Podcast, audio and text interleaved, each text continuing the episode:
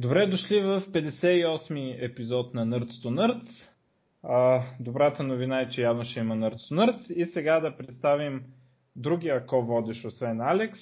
Той е небезизвестен в българските среди, особено така тези, които присъстват от повече време, но може би трябва да се представи, защото има и млади хора. А, здрасти от мен. А, казвам се Найден. Някои може би ме познават, други може би ме познават под никнейм Joke, с който бях известен като малък, така да го кажем. А, за мен мога да кажа, че съм предимно Java девелопър. 10 на години 11 вече се занимавам с девелопмент на Java. Година и половина прекарах от живота си, загубих в девелопмент с C-Sharp. Съответно, не, не продължих с C-Sharp, тъй като доста мразя Microsoft, винаги съм го мразил и някакси не можах да се конвъртна to the dark side, така да се каже. Писал съм малко на PHP даже един месец, малко съм писал на Python пак един месец, на Objective-C съм писал един месец, колкото и да е странно. И съм фен цяло на Linux, на всякакви open source неща и на неща, които не идват от Microsoft.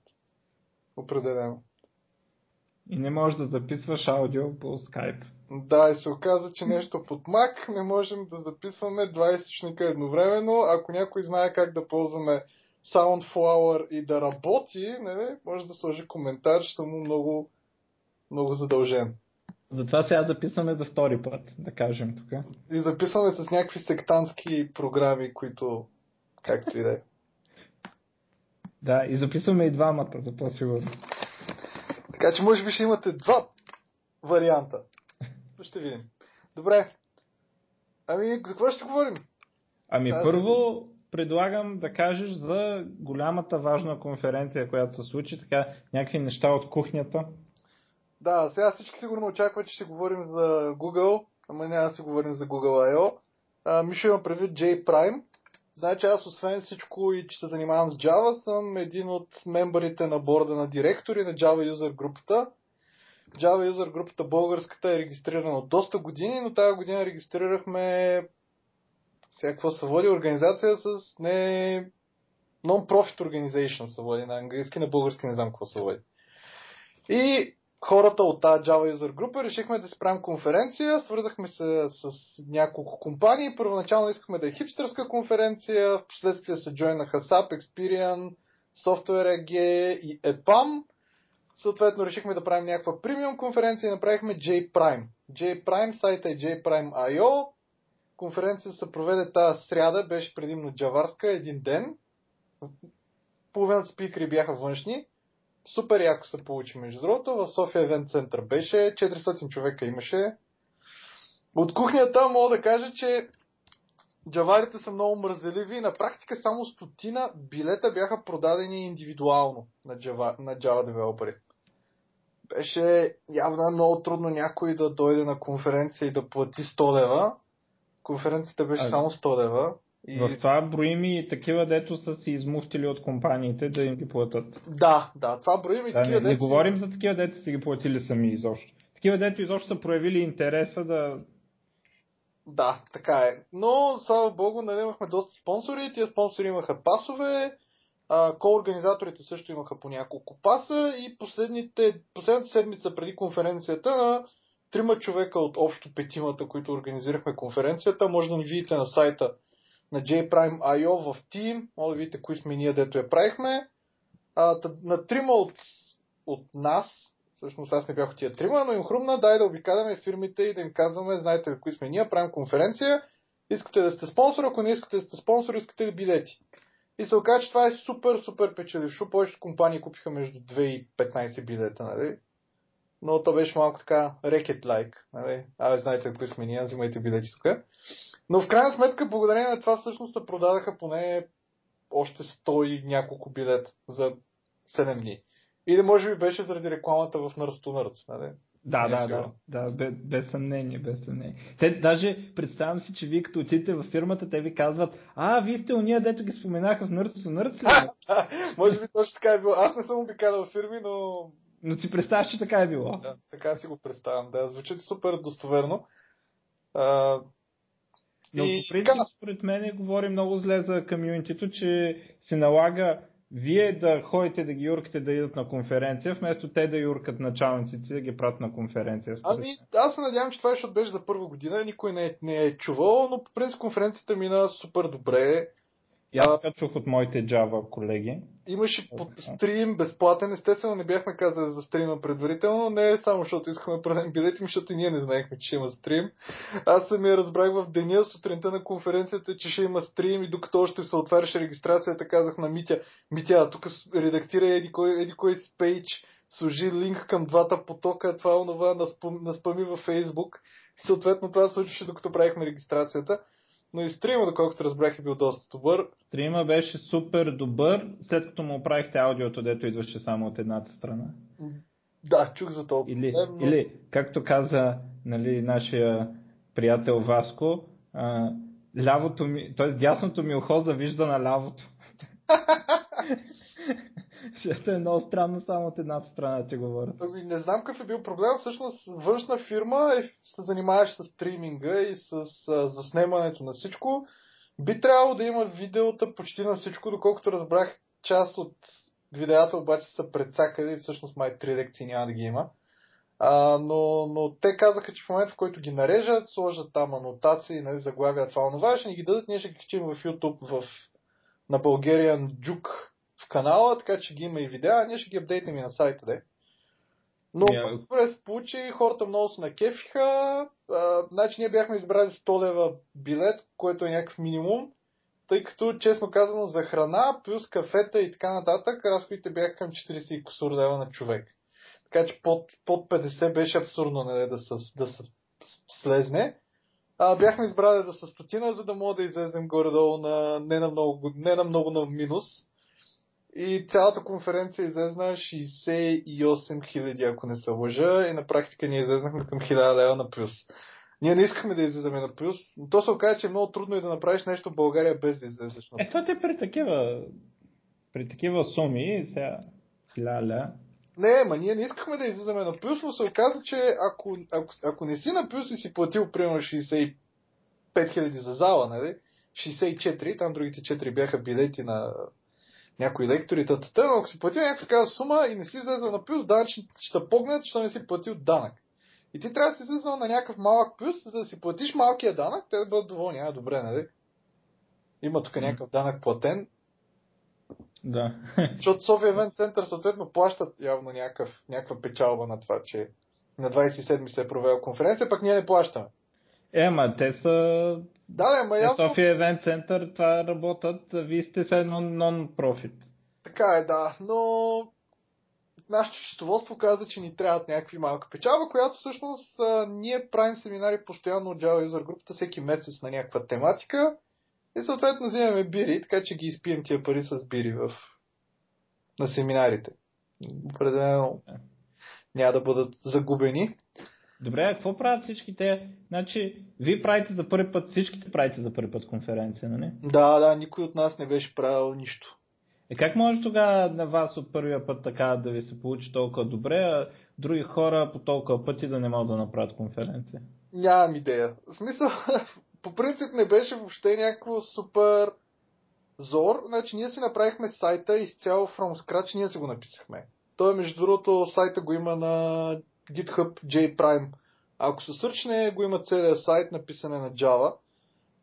Цялата payment интеграция с ePay, което беше супер болезнено, също я направихме from scratch. Генерирането на фактурите там, PDF фактурите също си го направихме ние. Това беше най-трудоемкото, така да се каже. Всичко останало, всъщност София Event Center ти хендълват и кафетата, в паузите и храната и така нататък. Записите, както казах, има външна фирма, но София Event Center и те предлагат тази услуга. Те така или иначе правят записи, ако искаш след това да ги вземеш от тях, мога да им платиш на тях да ти дадат записи, нали? И като цяло не знам защо, примерно, някакви фирми правят някаква конференция и е някаква тотална издънка. М, да. Нали, много често проблема е в лекторите. Окей, нали, ако проблема е в лекторите, разбирам, не са намерили качествени лектори. Обаче, от друга гледна точка, нали, дето са супер закъсняли с някакви неща, супер неорганизирани. Или а, на коя конференция са била получил, някой ми разпраше, лекциите не свършват по едно и също време и се презастъпват такова в различните потоци. Еми... Нали, смисъл бас.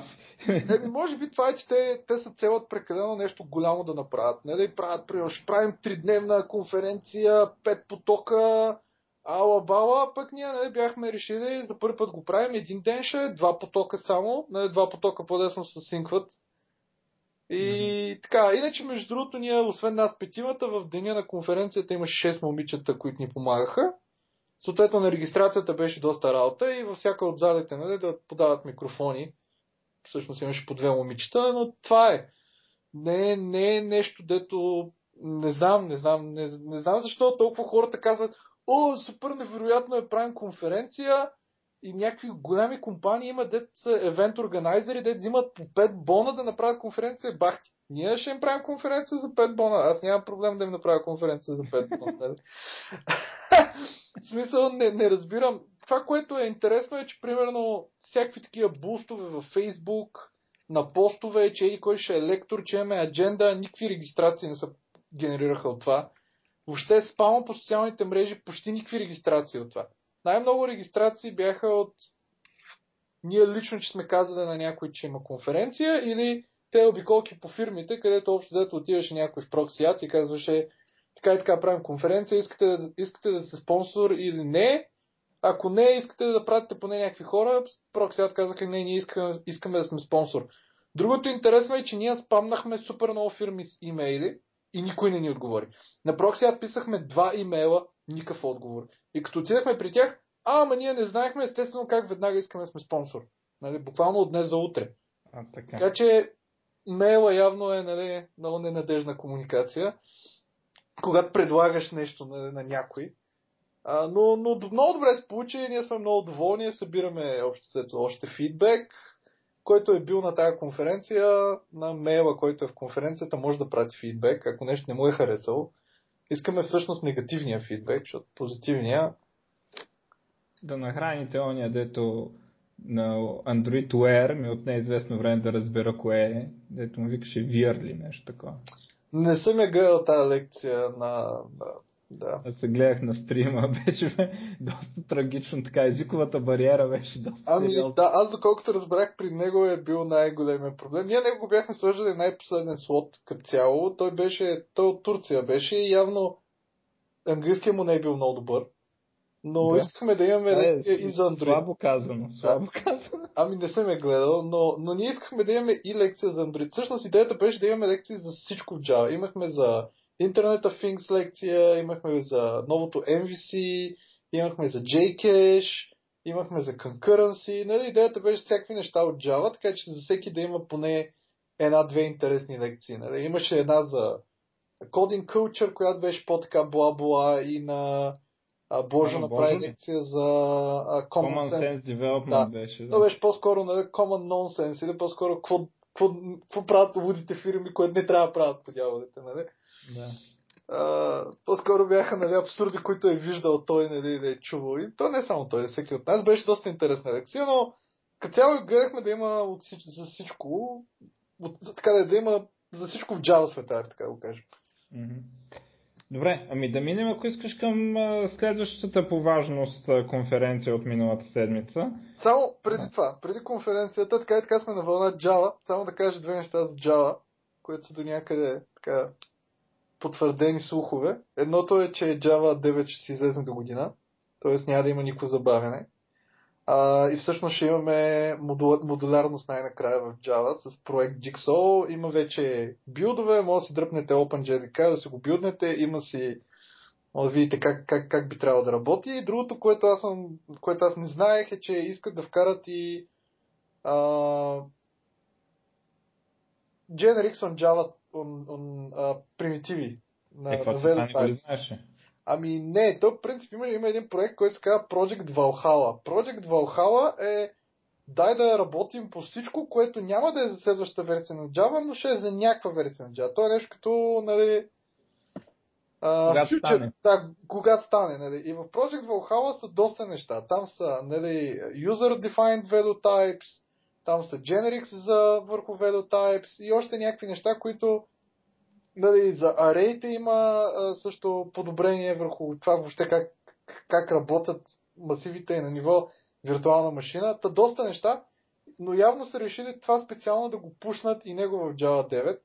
А, не знам дали наистина ще стане Java 9, но е интересно.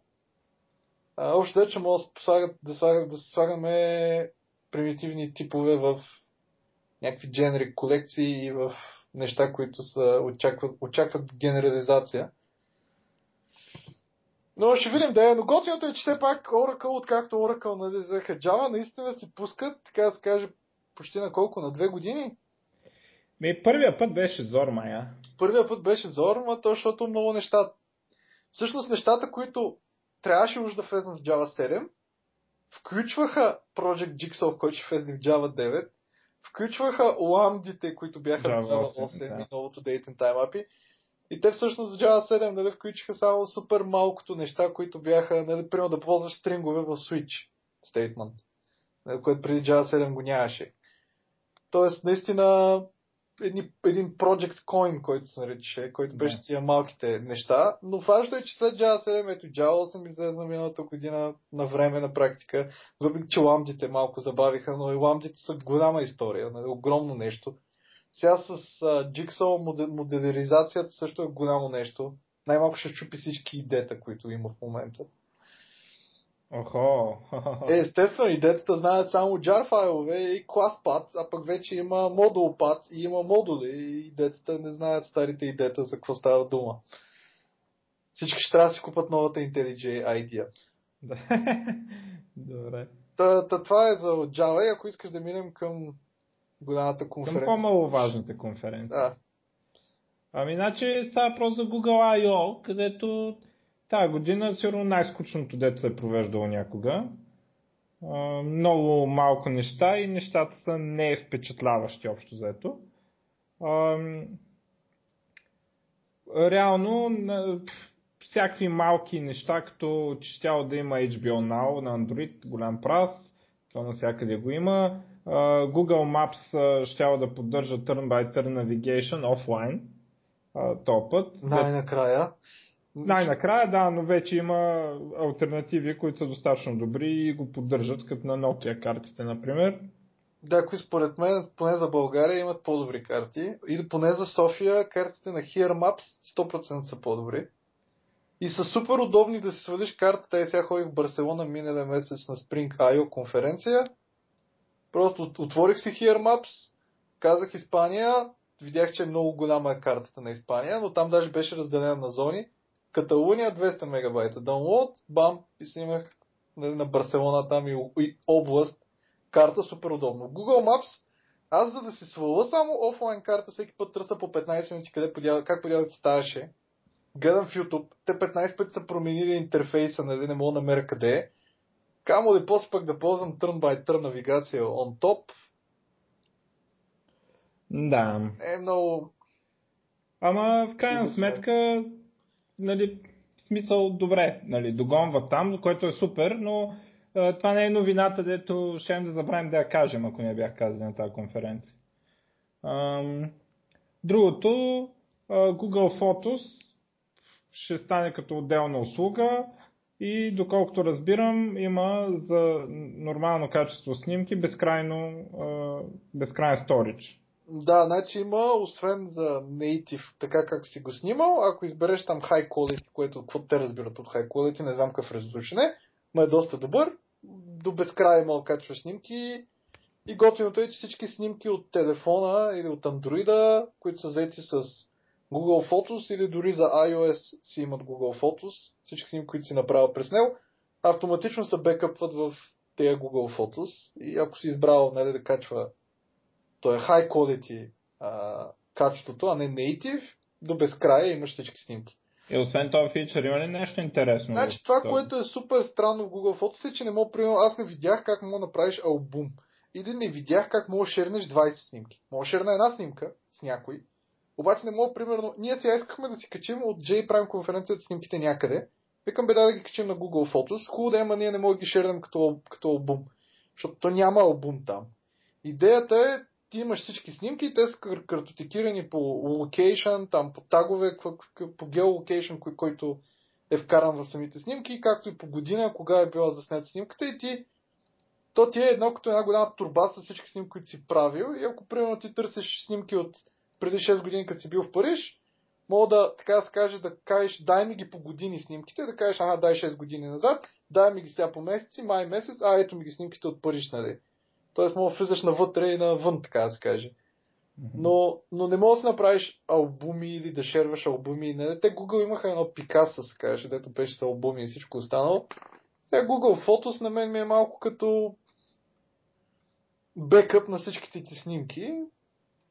Добре, хора, ви по колко снимки имате? Колко гигабайт? Еми аз моите не мога да кача на iCloud, между другото. В смисъл, е еми не знам колко е, ама трябва да... Аз имам 25 или 27 ли гигабайта OneDrive и имам в него и, и не защото го пестели нещо такова, имам 3 гигабайта данни. Ами аз сега не мога да ти кажа колко точно имам. Тук едните са ми 3, едните са ми още 2, значи 5. Тук има едни 900 мегабайта, да кажем са ми 7 гигабайта в момента. Те на, мен, на мен, между другото, повечето ми данни в OneDrive са на Nerds Nerds епизодите сами, дето заемат по-голямата част от мястото. Де да знам, смисъл, те безкрайни снимки, звучи ми се едно всички. А iCloud колко има? Мисля, че беше 5 гигабайта и после трябва да си плащаш. 5 гигабайта е мизерно, да. Мисля, че беше 5 и после трябва да си плащаш по, там, по 25 долара, де колко беше на месец. Но то въпросът е, че в iCloud ти нямаш само снимки. Примерно на мен някакви презентации, не знам си какво. Да, да, явно в iCloud. В OneDrive си имам всичко. Да видя, как мога да видя колко ми е цялото място. Ой, даже имам 36,3 гигабайта. Не знам кога са увеличили. Те се увеличават постоянно. Те Google ги увеличават. Аз Google имам доста, не знам, 15 да колко е общото място. Имам 9 свободни, но все пак е готино, че можеш да си качваш снимки без да се притесняваш, че тези 9, които ти остават, ще бъдат заети от тях. Нали? Готино е пък и всичко става. Смисъл, мога ти изгори лаптопа, могат да оберат и да ти откраднат и компютъра и лаптопа. Нали? Да, да, да, не, аз не успорвам това нещо, просто се чудя откъде имате толкова много гигабайти снимки. Абе, за мен плюс е, че тия Google Photos ги разкарват от Google+. Нали, Google Plus общо взето искат явно не върви много много и съответно сега преди тези снимки седяха в Google Plus, сега е отделен сервис, който е на photos.google.com или нещо такова. И всъщност си е вече отделен сервис само за снимки.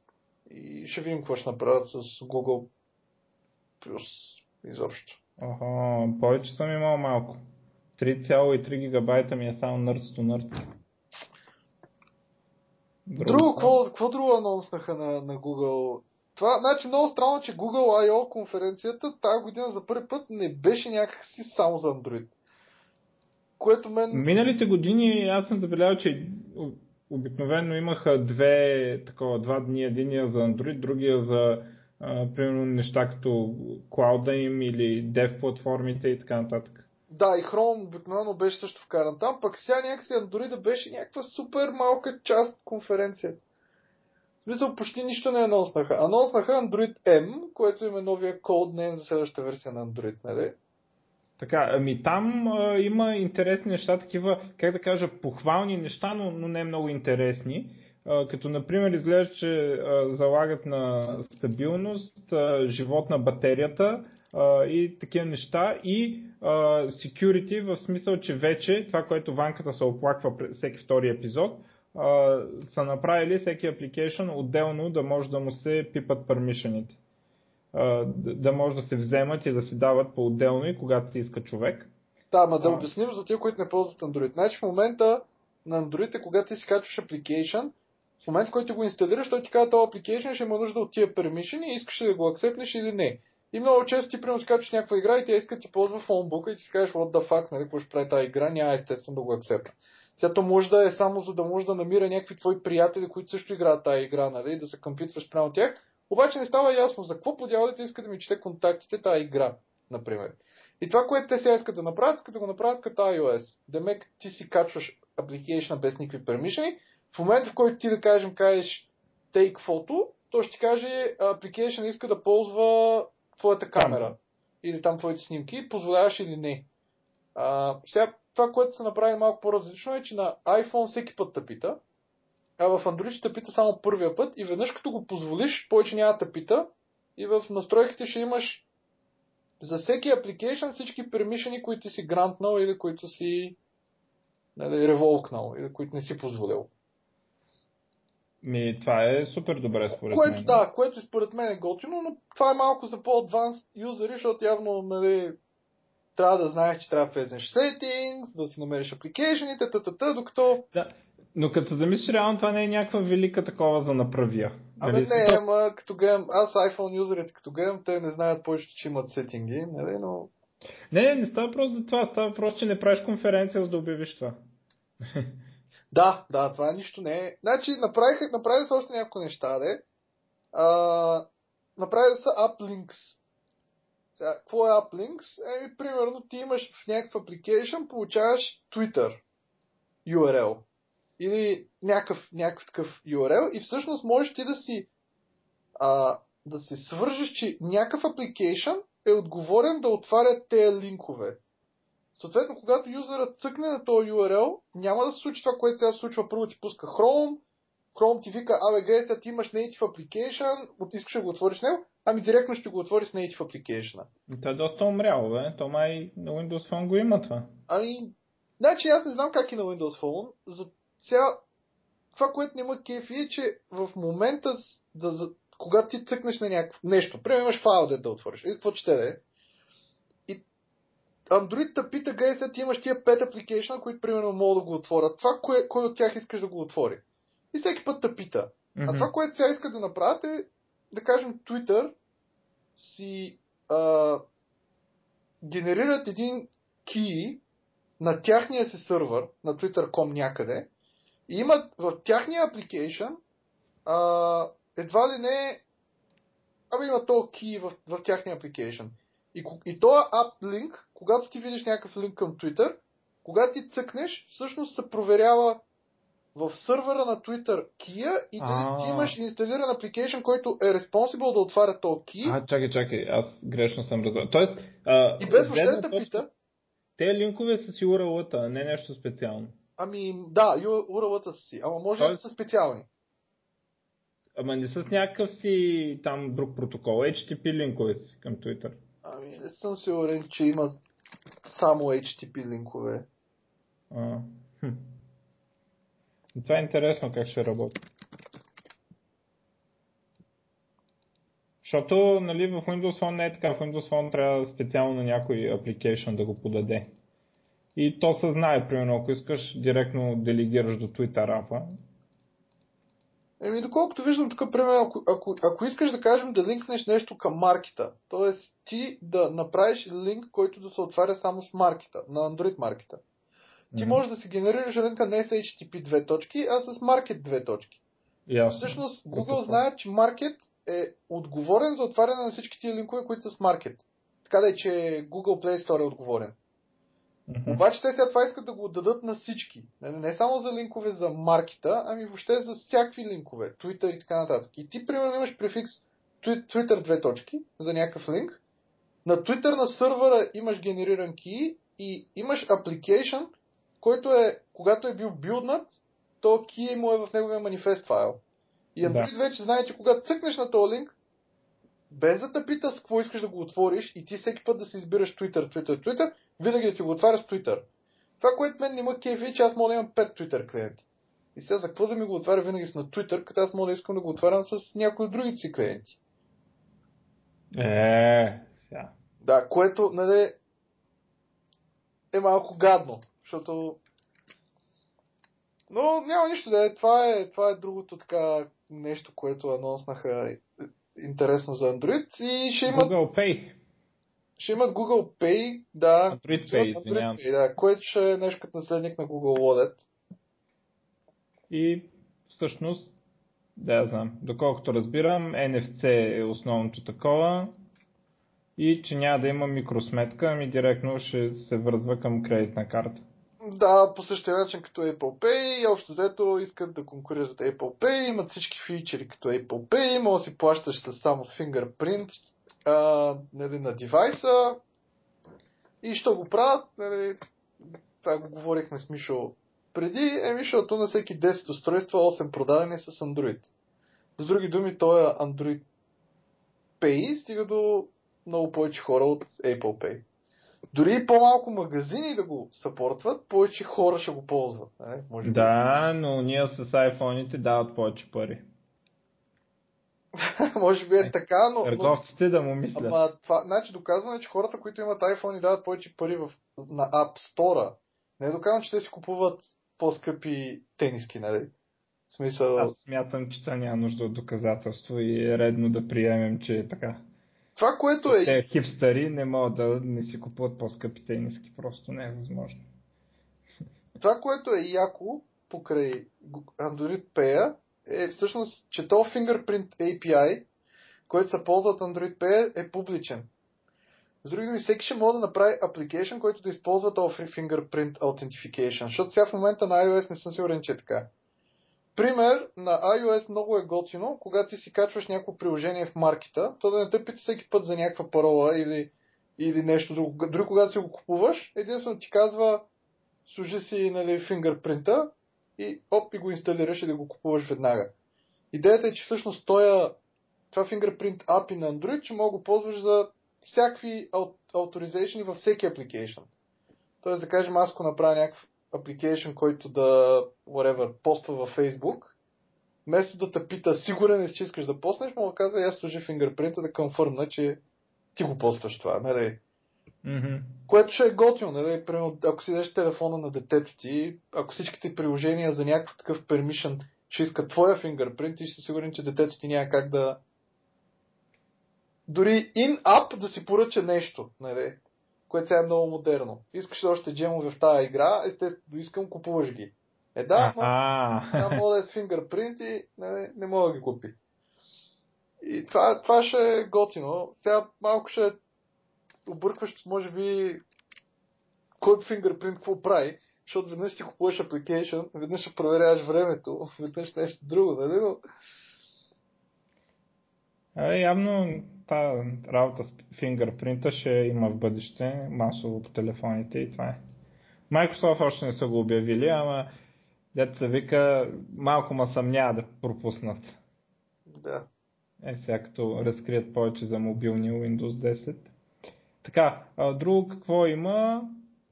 в Play Store девелоперите ще могат да имат собствени пейджове, да, да си ги брандират и там да си, нещо си да се показват. Не е много интересно. Кое го има и, и в Apple Store, общо просто Google догонват. Да. А, и а, Android за Internet of Things. Brillo, дето mm-hmm. ще му викат.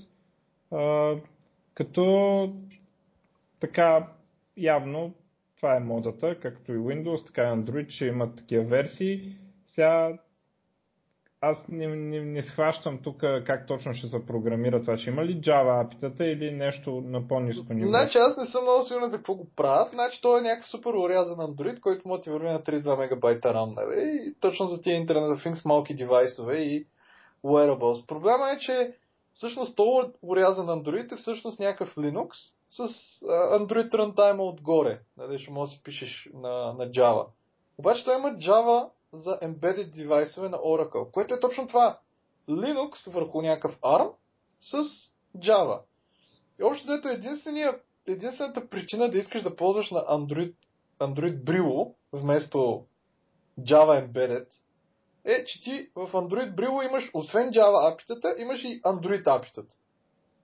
Нали? Обаче малко е нали, малко е weird. Тоест, едва да не аре, ползвал си GPS API някакво на Android и знаеш, че там имаш някакъв GPS сензор, по някакъв начин този GPS сензор може би ти е вър... вързан с това брило и съответно ти ползваш Android API за GPS, вместо да ползваш някакво друго Java API за GPS. Еми да, по принцип, ако, портваш, да, ако не е ясно за устройства, официалната Java не е на Oracle, а е на Google. В смисъл официална, като това дето е де-факто стандарт. Ами не, не е така. Значи... Де-факто стандарт е това, дето всички правят. Ама Android е само за телефони. А. На практика. е само за телефони. А, а Java Embedded може да го пуснеш на, на, на всеки Linux, там съответно какви, каквито процесори има, просто си качваш Java C Embedded. Или Java Me Embedded има даже. И мога ползваш всичко от Java. Примерно на Raspberry Pi, на Raspberry Pi, имаш проект, който се казва Py4J. Качваш си Java Embedded с Py4J и можеш да се връзваш с всички, uh, целият хардвер на Raspberry Pi през Java. Това през Android не мога да го направиш. Не, не. Мисля, не можеш да скачиш Android на Raspberry Pi и да говориш през Android с Raspberry Pi. Така че, нали, Android в момента е наистина за телефони и таблети е де-факто стандарт. А, и те искат още да минат на този пазар за точно тия wearables, които са някакви малки джаджи, де си сложи отзад за телевизора, които в момента всеки може да си качи на тях Linux. Те така и че си идват с Linux, всеки може да качи просто една Java embedded и те искат всъщност да кажат Абе, за какво ще си казвате, качвате някакво мини Ubuntu с Java Embedded, качете си Android Brillo, той вече си е Linux, имат си Java и сте готови. Не, не. Uh, да.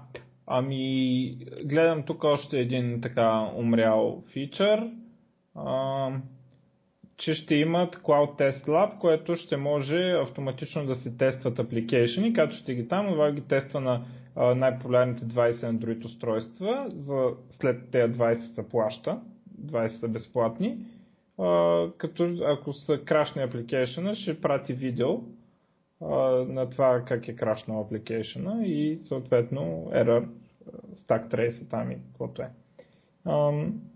Не е много интересно само по себе си, защото има такива услуги, обаче ето вече Google се намесват, има тяхна услуга и някаква форма на безплатност да се борят с фрагментацията. Ама то не е лесно, не е лесно с толкова устройства. Така е. Аз съм и... го пропуснал този анонсмент, не знам, не знам как работи даже. Най-големия фичър, който говориха е uh, Google, как го наричаха? Google OK Now? Не. OK Google Now. Нали така беше? Да, още. Um, мога да тапнеш когато си в Application, си задържаш Home бутона и се пуска а, там Google Now, now да, а, се пуска в контекстен режим, което означава, че а, той знае за какво ще му говорим. Което, примерно в примера беше направено така, а, слушаш си Skrillex на Music App и а, натискаш го. Това се появява и питаш как му е истинското име и а, в този случай Google Now ще прочете какво има на екрана на апликейшена. Затова се изисква да се използва стандартните контроли за текст, а не примерно са нарисували текста по пиксели. А, и а, от това нещо ще разбере, че въпроса се отнася за Skrillex и ще потърси за истинското име на Skrillex. Примерно. А, и така ще може да прави контекст aware search, което ще позволи да, да говорим по-нормално на Google Now, а не да, да му казваме някакви такива нечовешки изречения, нали, за да му дадем целият контекст. Което е интересен фичър. Ма... Да, да, яко е, защото те са първите, които правят такъв контекст aware search, така да се каже. В смисъл, не знам Куртана да ще има такова нещо, но примерно в iOS, iOS го нямаш и това, което и те бяха показали там някъде, което беше много яко, гледаш на Tomorrowland трейлър и примерно казваш, задържаш Google Now и казваш кога ще е в кината. Ти не казваш кога Tomorrowland ще е в кината като някакъв робот, нали? Казваш само кога ще е в кината, Google Now знае, ага, ти гледаш трейлър на Tomorrowland, значи явно питаш кога Tomorrowland ще е в кината и казваш и казва 22 май, нали? Което ще е така long term ще е нещо много яко, ако когато хората почнат да го ползват масово. Ще видим дали хората наистина ще почнат да го ползват масово. Аз Google Now никога не съм го ползвал. Колкото и да е абсурдно, Google Now никога не съм го ползвал, а Siri на iPhone съм го ползвал. А, така. Я ли? Apple работа. да, да. Не е важно кой го е измислил, не е важно кой го е пробутал. Мен даже Google Now, като го добавиха, ме дразнеше в началото. В Android, нали? Но, както и да е. Сега... А, така, Ами, стига толкова за тея. Само преди това да кажа нещо. Значи, Bridle, за което говорихме, ще е всъщност а, опер... малка, малка операционна система за, а, за Internet of Things Devices, която общо взето ще има само kernel, hardware abstraction, connectivity и някаква security инфраструктура. Нищо повече. После ще има, е, превюто на, на Brillo ще е available а, третата четвъртина на тази година. Края на тази година, четвърта четвъртина, ще има втори проект, който ще се нарича Weave, което ще е communication layer за IoT devices, който е on top of Brillo и той още ще предлага някакъв command language, така че да можеш ти да използваш всякакви capabilities, capabilities на IoT devices. А, общо взето явно нали, идеята им е за HomeKit, нали, там интелигентен Home, бла бла бла и всичките тия неща. Явно Internet of Things нали, е пазар, който те първо ще се разраства нали, покрай Еми, Лочовете, покрай там Google Glass и имаше на J-Prime много интересен толк за интернет, за Internet of Things точно там един електор беше донесъл един малък девайс, който беше черен с червен бутон и казаше не носете такъв девайс на летището, че нали, почва става, става скандал, защото вика, нали, той е черен девайс, нищо не пише, има червен бутон. И, и нали, на летището вика, какво е това? И, и той казал, нали, ми това ми е GPS тракер, който праща GPS локейшн на моя лаптоп.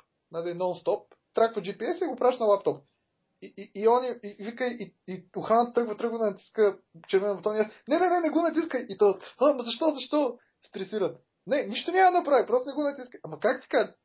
Така че, всъщност той това, което беше обяснено, че червеният бутон пуска девайса, обаче не мога го спреш. За да го спреш, трябва да се пусне компютъра и да го спре от него. и съответно, но, но, но, доста интересно е, Пича всъщност каза, че Internet of Things и въобще такива девайсове въобще не са нещо ново и че той се занимава с такива неща и всъщност се е оказало, че още от 98 година, ако не се лъжа, повечето ферми, такива, които гледат крави а, в Штатите, имат такъв девайс на всяка крава, който на база на, на начина по който кравата върви и там не знам си какво, разбира кравата дали е бременна и още хиляди неща. И съответно ги изпраща тия неща като не знам като какво, на, на някакъв друг девайс, който събира цялата тази информация. И това е нещо от 98 година, което, което всеки е ползвал. Е, никой от, като нас не знае, че нещо такова се ползва при кравите, но фермерите знаят. И ще видим да е. Но явно е сега е така да се каже пик на тия Internet of Things неща и Google искат mm. да се намърдат и там. Um, така, между другото в тази връзка, т.е. не в тази връзка, в предишната връзка за Google Now, Cortana, Microsoft обявиха, че ще има Cortana за iOS и Android официално. Така че ще има състезания там и по другите платформи и Microsoft ще ви харвят информацията по всичките платформи. Ако искате да ви я харвят, разбира се. Да, защото да. те не могат да ви инсталират Cortana на сила. Най-много в Cyanogen мод да се появи. Да, че те нали, не, не слагат на Google услуги, трябва да сложат нещо. Не, трябва да сложат някакви други, да. Дефолтния е, такова на Cyanogen, Cortana, представяш? Дефолтния Voice Assistant. Ще е бавка. Да. А, другото, което всъщност анонснаха е, че всички Android M девайсове, които излезнат, и въобще Android M девайсове, ще поддържат USB Type-C. А, нали, аз за USB Type-C не бях чувал преди там Apple да покажат новия MacBook не Pro, най-нормалния MacBook. А, обаче то USB Type-C се оказва голяма работа, защото първо, че нали, то е всичко можеш през него да, да, да изкарваш звук, може да, го зареждаш, може видео, може подсетиш. Обаче той е бил бидер, да, такъв в двете посоки работи. Тоест може не само да го зареждаш през него, ами и той да зарежда нещо през него. И нали, оказа се, че ще е възможно, примерно ти имаш на телефона ти батерията ти е пълна, обаче на гаджето ти батерията е паднала, ще може тя да се зареди нейния телефон от твоя телефон. Чакай, какво точно имаш предвид под на гаджето батерията ти е паднала? Ами имаш примерно два, два девайса. Имаш някакво надуваемо гадже, което е нещо... Не бе, работи с батерия. телефон, бе. Не, идеята е, че имаш примерно два девайса. И да, примерно аз както съм в момента, имам iPhone, който обикновено има батерия, и Android, който няма батерия. А, съответно, ако и двата бяха с USB Type-C, аз ще мога да се чаржа на Android, ако случайно по някаква причина ми трябва, от другия телефон. И всъщност ще мога да го използваш и в двете посоки, нали? което е яко нали? за всякакви такива устройства. Нали? Сега, mm-hmm. Това става въпрос, че ще, мисля, че няма да е то, това USB Type-C, което е на, а, на Apple MacBook, а, ще е всъщност USB Type-C Mini, което е още по-малко, и което всъщност може би ще се появи на, на някакви други, други устройства. И... Ой, ще се появи сигурно на много, да.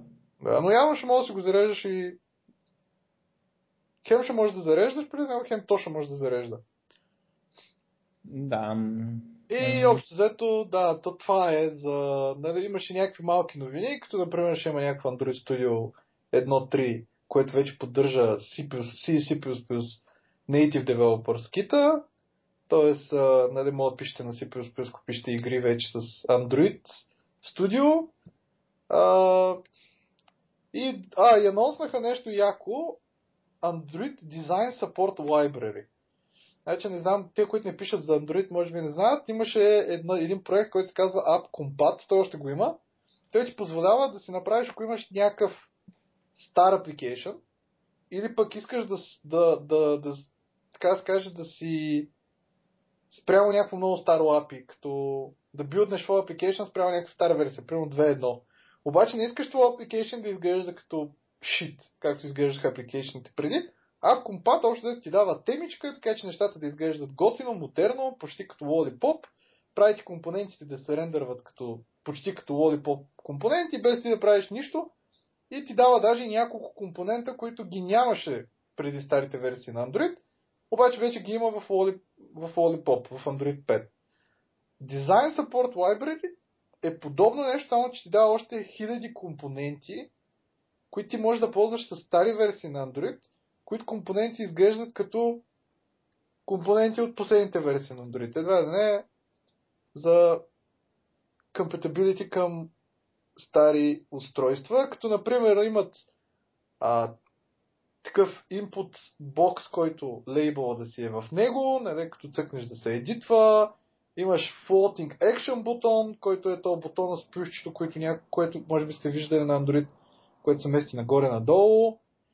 А, имаш тапчета, които могат да се скролват наляво и надясно, примерно ако имаш 20 таба, виждаш 3, на самите табове мога да ги мърдаш наляво и надясно. Доста, доста компоненти, даже и някакви компоненти за да си направите анимиран app бар, т.е. имаш някакъв а, application бар отгоре, който е широк, когато вие скроните надолу, той автоматично се колапсва и всякакви такива неща. Това цялото нещо е в така наречения Android Design Support Library, което като гледаме за след API Level 20 Абе, общо взето след Android 2.1. Всичко от Android 2.1 нагоре го поддържа. Ага. Това е полифил за Android. Да, горе. Дето му викат WebAG. Да, като Android 2.1 нали, не е все пак за пренебрегване, защото последно имаше 8% девайси с, девайси с него, така че. Леле.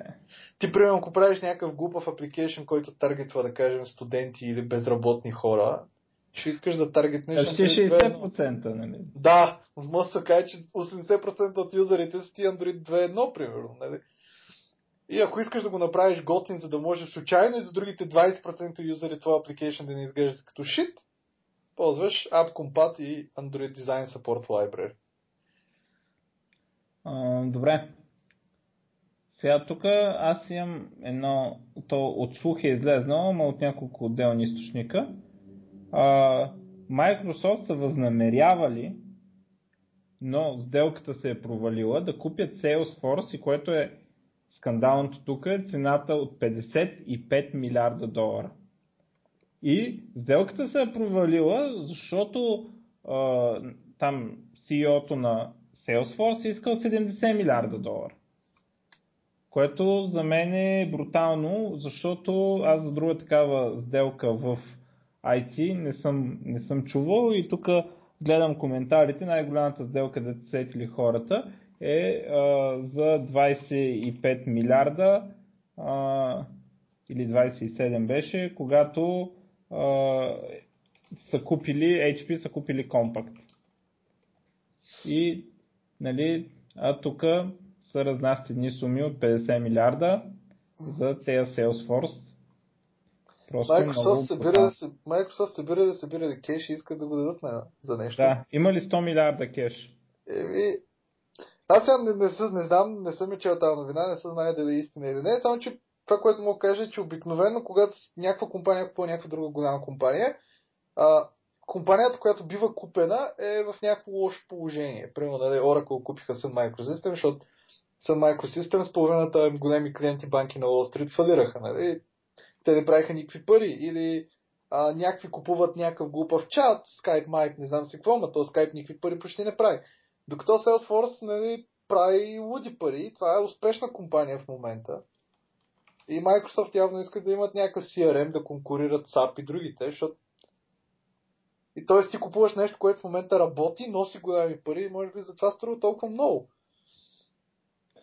Да, ама, нали, те нека струва толкова много. Просто такива сделки не се правят както изглежда. Защото просто не се правят. Никой не рискува да, да се охарчи толкова за някаква друга компания. Защото това е много рисковано, ако не успееш да се интегрираш в този бизнес и баси. Е, ма то е нов продукт. Милиарда. В смисъл, ти какво ще интегрираш? Хвърляш на буклука Microsoft Dynamics и... Еми, да, ама... Все пак, нали, не искаме е така да си купуваме някакви компании, да чакаме да се върнат пари. Трябва да е някаква стратегическа покупка. В този смисъл ми струва много по-разумно да, да купат 50 компании за по 1 милиард такива стартапчета и подобни, като Instagram и такива. Да накупат Майнкрафт и не знам какво си. 50 бройки се нещо ще върже. Е, и да станат Google. Еми... Защото Google правят това. Еми, не, Google им върви, какво? Еми, да.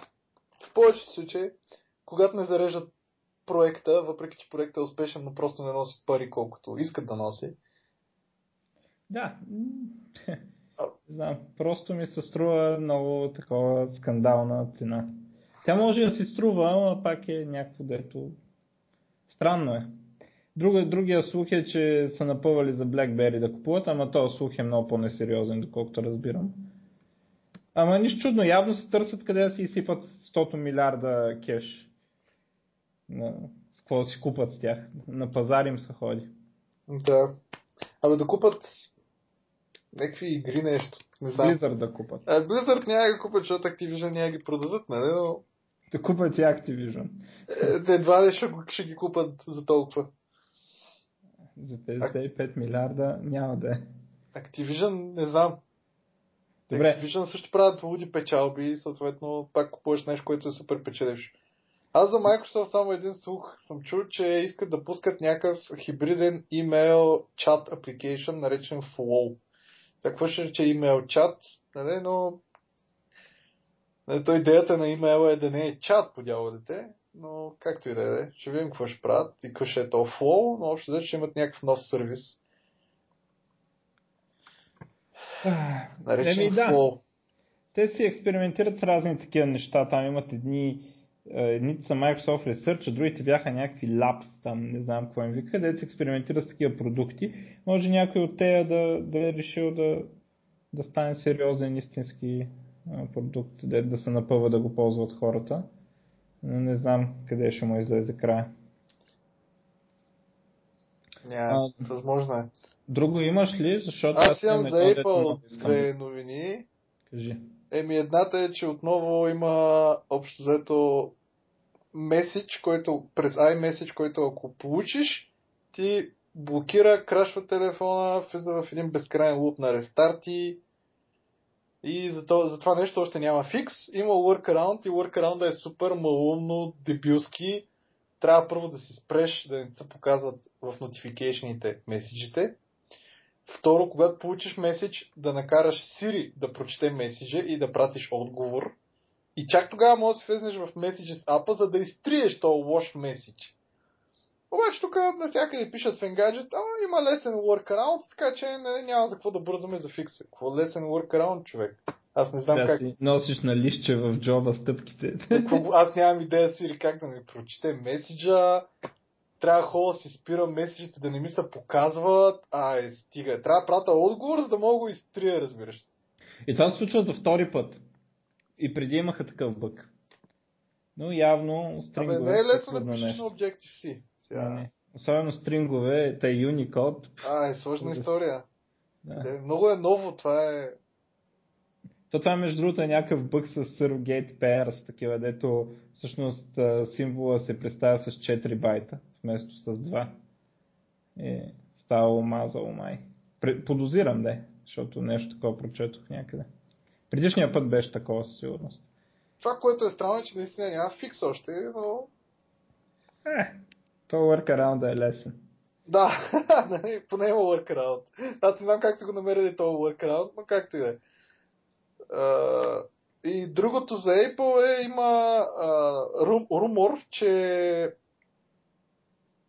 новия iOS и новия OS X, който не знам как ще се казва, ще, се сменят шрифта по подразбиране.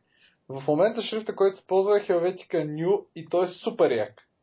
В смисъл, Yosemite се смениха шрифта от Lucida Grande, ако не се лъжа се казваше, на Helvetica New. Аз съм нов Mac юзър и Helvetica New супер много ма кефи. А той е нов шрифт, който е Сан Франциско, дето искат да го ползвате, ужасен. Сан Франциско фонта в момента се ползва в Apple Watch и неговата идея или по-скоро неговото удобство е, че е по-тесен. И съответно за Apple Watch make sense, нали? Мога да напишеш по-дълга дума. Сега за какво на iOS и на OS X искат също да мигрират на този фонд Сан Франциско, мен лично не ма кефи. И това е малко притеснително, защото Apple обикновено не правят такива ченджове много често. Нали? Lucida Grande е била сумата и години дефалтен шрифт. Абе, аз гледах, че той Джон Айв нещо щял да вече да не е елит на дизайна нещо. А, направя са го някакъв чиф, дизайн. Да не би за това да са го... Да някой да минава сега да му сменя шрифта. Нямам идея. Ама не, той пак си работи, просто май няма да е dedicated нещо full time. Не разбрах и аз какво. А, Бе, не знам сега. Не, той не е някакъв супер грозен шрифт. Не е като Comic Sans, нали? Но... Comic Sans пък е супер як. Мен на, на времето Мирката ми седеше с Comic Sans, ама... Ми той, той е идеално за нея. Нали, той... Въпросът е когато хората почнат да си пишат CV-то с Comic Sans. Да, тогава. И когато почнам да се праща снимки по бански от плажа, нали? Не. Но да. То това е еквивалента, нали, да си напишеш CV-то с Comic Sans е да имаш снимка по бански от плажа в CV-то. Аз мисля, че да си го напишеш с Comic Sans е по-як, по-голям фейл. Защото ако имаш снимка от плажа по бански, поне явно изглеждаш добре, нали? Иначе си просто прос. Така де. Така е, да. А, кажи за Warcraft филма, айде. А, да, иначе конфърмното е, че ще има Warcraft филм и ще излезе следващото лято. Има вече някакви картинки пуснати на Оргрим, който всъщност ще е май главният герой във филма. Оргрим е Как се развива действието така? Действието ще таймлайна? развива в общо взето оркс срещу хора. Тоест, общо взето ще е... Първия. Да, първия, първия Warcraft и всъщност преди може би първия Warcraft. И ще е подходящ за всякакви хора, които не са играли Warcraft 3, World of Warcraft и така нататък. Всъщност този пич, който е Оргрим, който не знам там какъв прародител и каква му е връзката с Трал, но О- Огримар е всъщност кръстен на, него. А, Тоест той е бил някакъв BDS гай. Но е яко, че имаме филм по игра и то по Warcraft, нали? Все пак имаме толкова, имаме толкова много филми по комикси, пък по игри повечето филми са фейл. Надявам се това да не е. Е, те повечето са правени от Уве Бол все пак, нали? Да, но... Няма как да не са фейл повечето. Аз един път, значи, не знам дали съм разправил, един път гледам Far Cry по телевизията, някаква го фанах, дето е правено от Уве Бол. То, значи, първо да кажа кой е за тези, които не знаят, Уве Бол е една легенда, дето е намерила как да цоца държавните пари в Германия, защото винаги когато има държавни пари, те се употребяват по най-безумния начин и в Германия явно се дават пари да се правят филми, че да има изкуство. И Уве Бол набарал на баницата мекото, взима държавните пари, купува правата да прави на някоя игра филм и прави някакви безумни филми, които хората не могат да ги, да ги изтраят, те наистина са ужасяващи. И тези филми никога не си правят парите обратно, но държавата продължава да спонсорира, за да има кино и съответно спонсорира на Увебол филмите, това е резултата.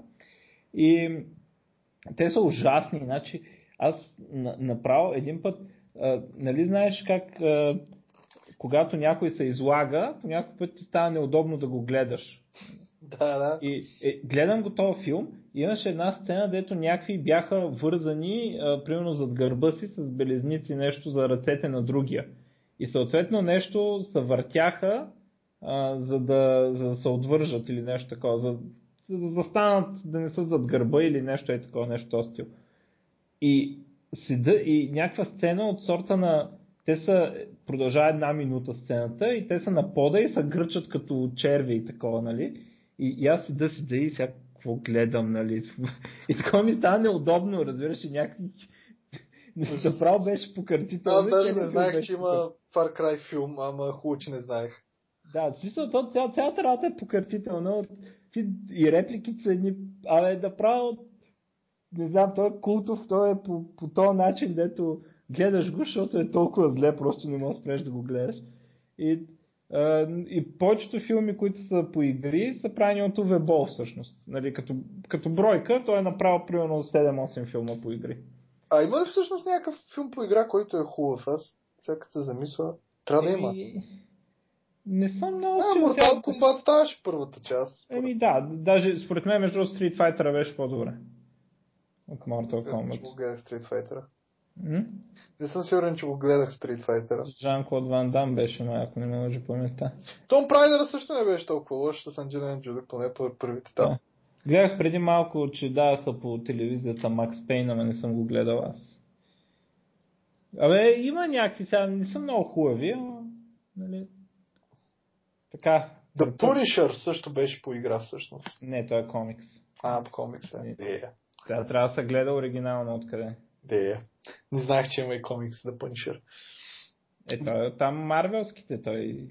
Да, те Марвел, какво да не са писали. Аз бях изненадан от Daredevil сериала, между другото, много добър. Може би ще го гледам някой време. Чак, не мога повярвам, че направиха сериал по Марвел, който е хубав. Еми, да, ми... Значи, имам за игри някакви новини. Кажи, айде, кажи. Ами, значи, Blizzard пуснаха а, 6-минутно видео от Overwatch, а, където всъщност играе Трейсър, един от героите. Overwatch е ще, всъщност first person shooter, тим базиран, направен от Blizzard. И аз бях първоначално, като го анонснаха, си викам, да фак, не, не, ние чакахме Титан, каква е тази боза. Обаче като гледах... То може би това е Титан. Това да, е те, те, бяха казали, че част от, а, доста от нещата от Титан всъщност ще видят бял свят в Overwatch. Може би някакви герои, някакви скилове и други неща. Нали, защото той беше също сетнат в такава почти наше време, не близко бъдеще. Като гледам Overwatch също изглежда някакво такова. Но това, което исках да кажа е, че от това видео, поне тия, които играят игри, които обичат First Person, могат го видят, мен много ма на кефи играта. Изглеждаше готино, изглеждаше супер динамична, изглеждаше супер такава не беше скучна като повечето шутери, нали? защото аз честно казвам, след Quake 2 и Quake 3, после се появиха Counter-Strike шутерите, всичко нататък ми е мега скучно.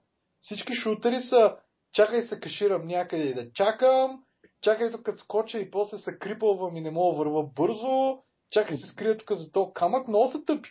Мега, Както измислиха това, дето му викат Iron Sight, дето си дига пушката пред лицето, е супер тъпо всичко. Абе, той е в Counter-Strike го нямаш това, но Counter-Strike пак беше тъп. Е...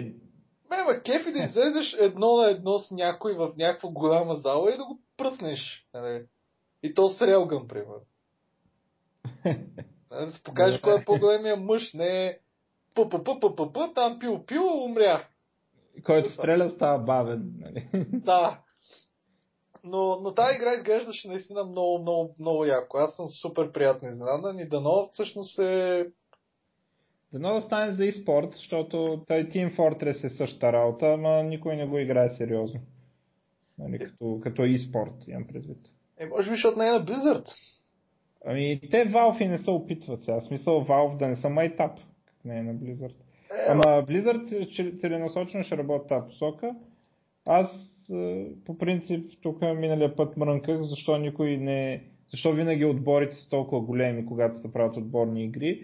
Няма ли някаква ниша за по-малки отбори, примерно от 3 човека, защото самата логистика да поддържаш отбор, който да е един и същ отбор, нали, за да има смисъл, ако не си наистина професионален играч или поне някакъв ученик, е някакво друго да прави, е много трудно. Много трудно е всяка седмица да се събират едни и същи 5 или в някакъв случай 7 човека, в Overwatch са 6, нали, за, да, за да играете и да, да може да се подобрявате като отбор.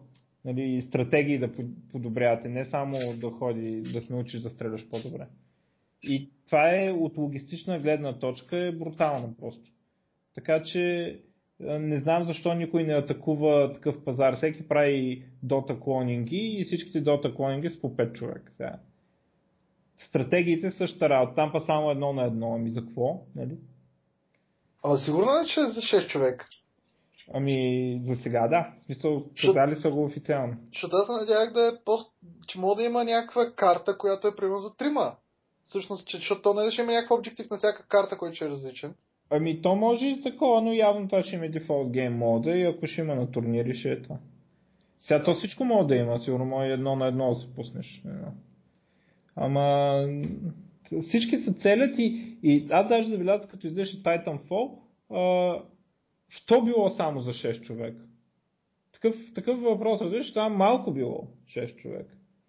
И много ми е, много ми е странен този напън и защо няма голяма компания, сериозна с пари, която да атакува нишата, хем на тим игра, за да може нали, на хората да е по-спокойно, защото това размива отговорността и не се чувстваш виновен, не се чувстваш нуб, защото винаги някой друг е виновен, естествено. Нали, никога не е проблема в тебе, когато загубиш отборно.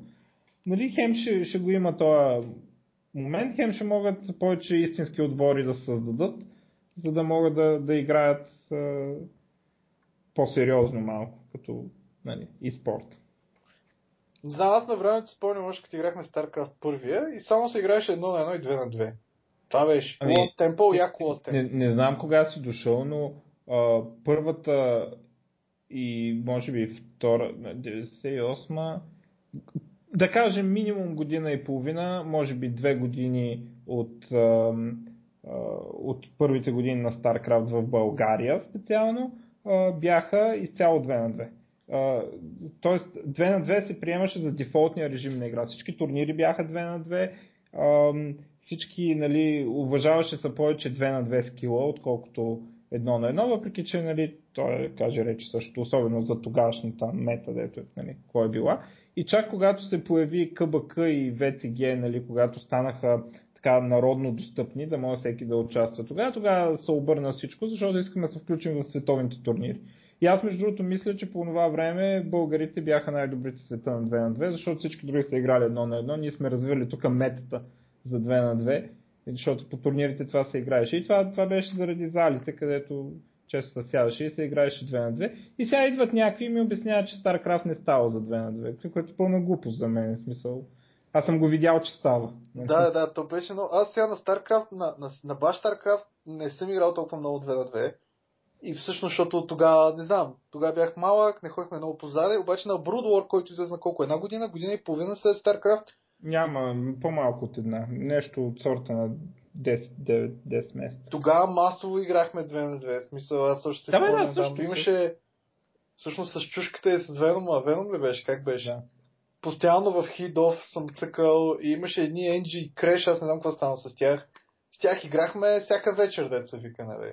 Две да, да, това беше, това беше дефолта. Това беше просто... И, и, и това са... И турнирите бяха така. То това е най-важното. А сега, сега StarCraft комьюнитито е, е, това е 2 на 2, за нищо не става, нали? Това е само за лиглювци, нали? Само за...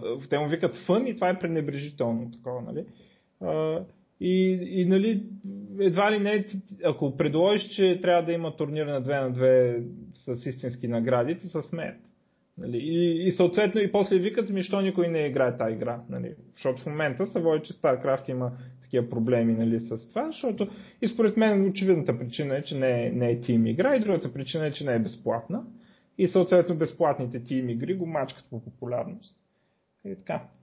Но добре. Ам, не, мисълта ми е, защо някой не, не инвестира да направи, примерно, RTS или друга така игра, която се играе 3 на 3 по дефолт. И по това са турнирите и затова се балансира и дори няма нужда едно на едно да е балансирана играта, примерно. Ама те си знаят.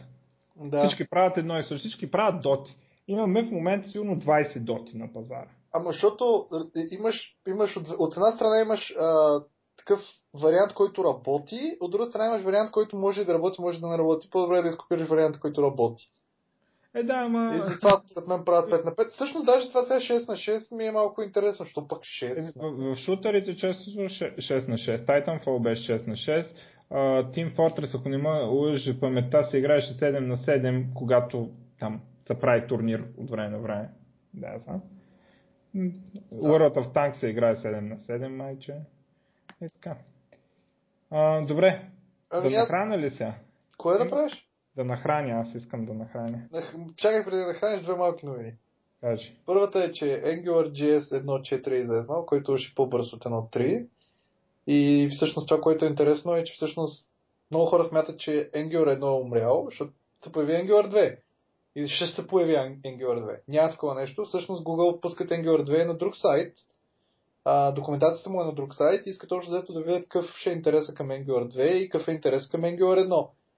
И съответно, въпреки че няма migration path между Angular 1 и Angular 2, те нови версии, които се добавят за Angular 1, всъщност ще направят мигрейшъна един ден, когато излезе Angular 2, може би от Angular 1.8 по-лесен.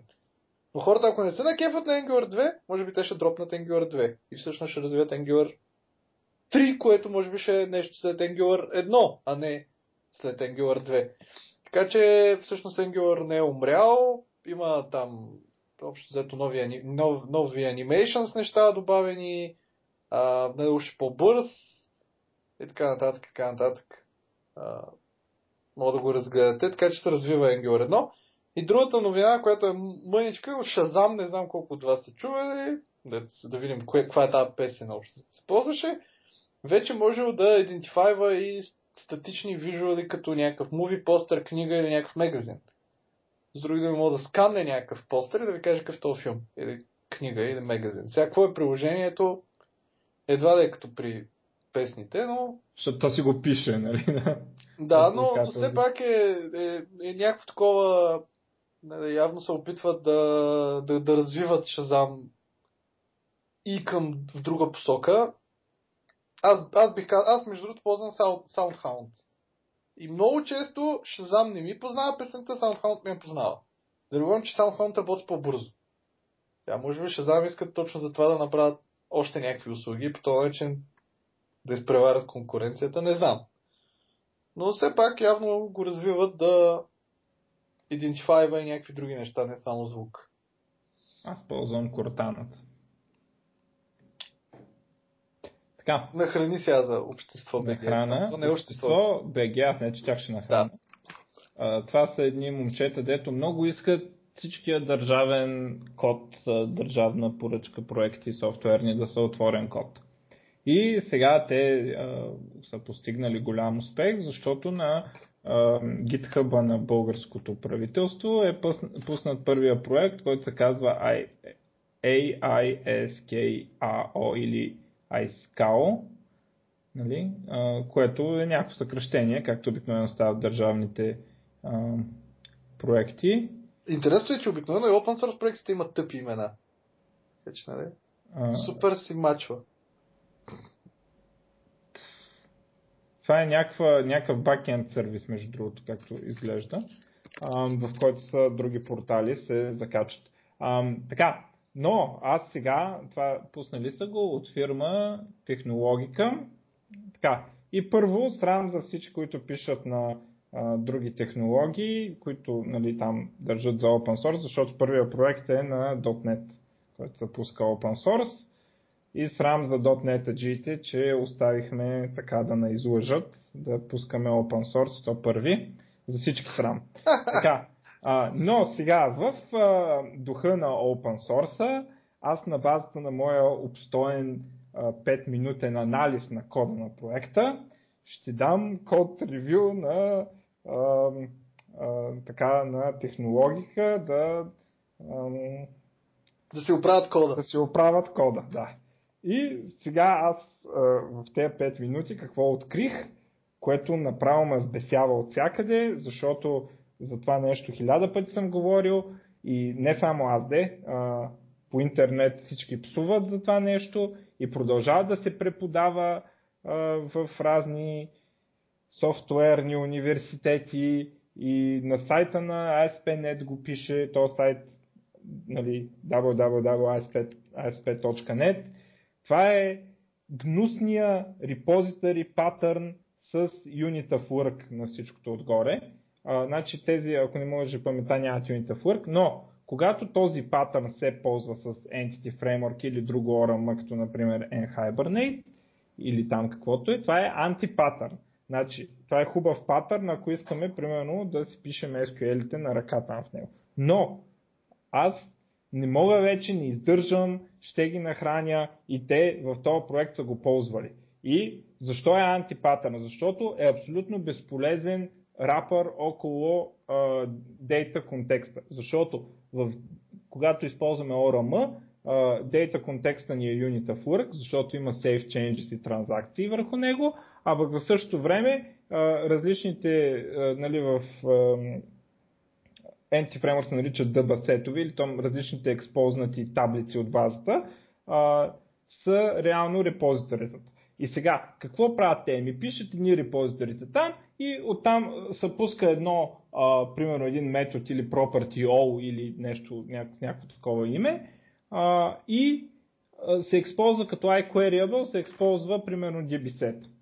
И това е абсолютно безполезно. Сега, теорията на репозиторито е, че а, би могла да се подмени а, имплементацията и примерно да се подмени или с а, чист SQL, или с, т.е. без ORM, да се махне ORM-то, или да се подмени примерно с REST сервис или нещо такова. Само, че в момента в който се експозне iQueryable, не може да се подмени с нищо друго, освен друг ORM. Ако ще се подмени с друг ORM, то стига един интерфейс да се направи, няма нужда да се размотават някакви репозитори. Това е изключително гнусен патърн, преподава се навсякъде и най- най-галното е, че се преподава грешно.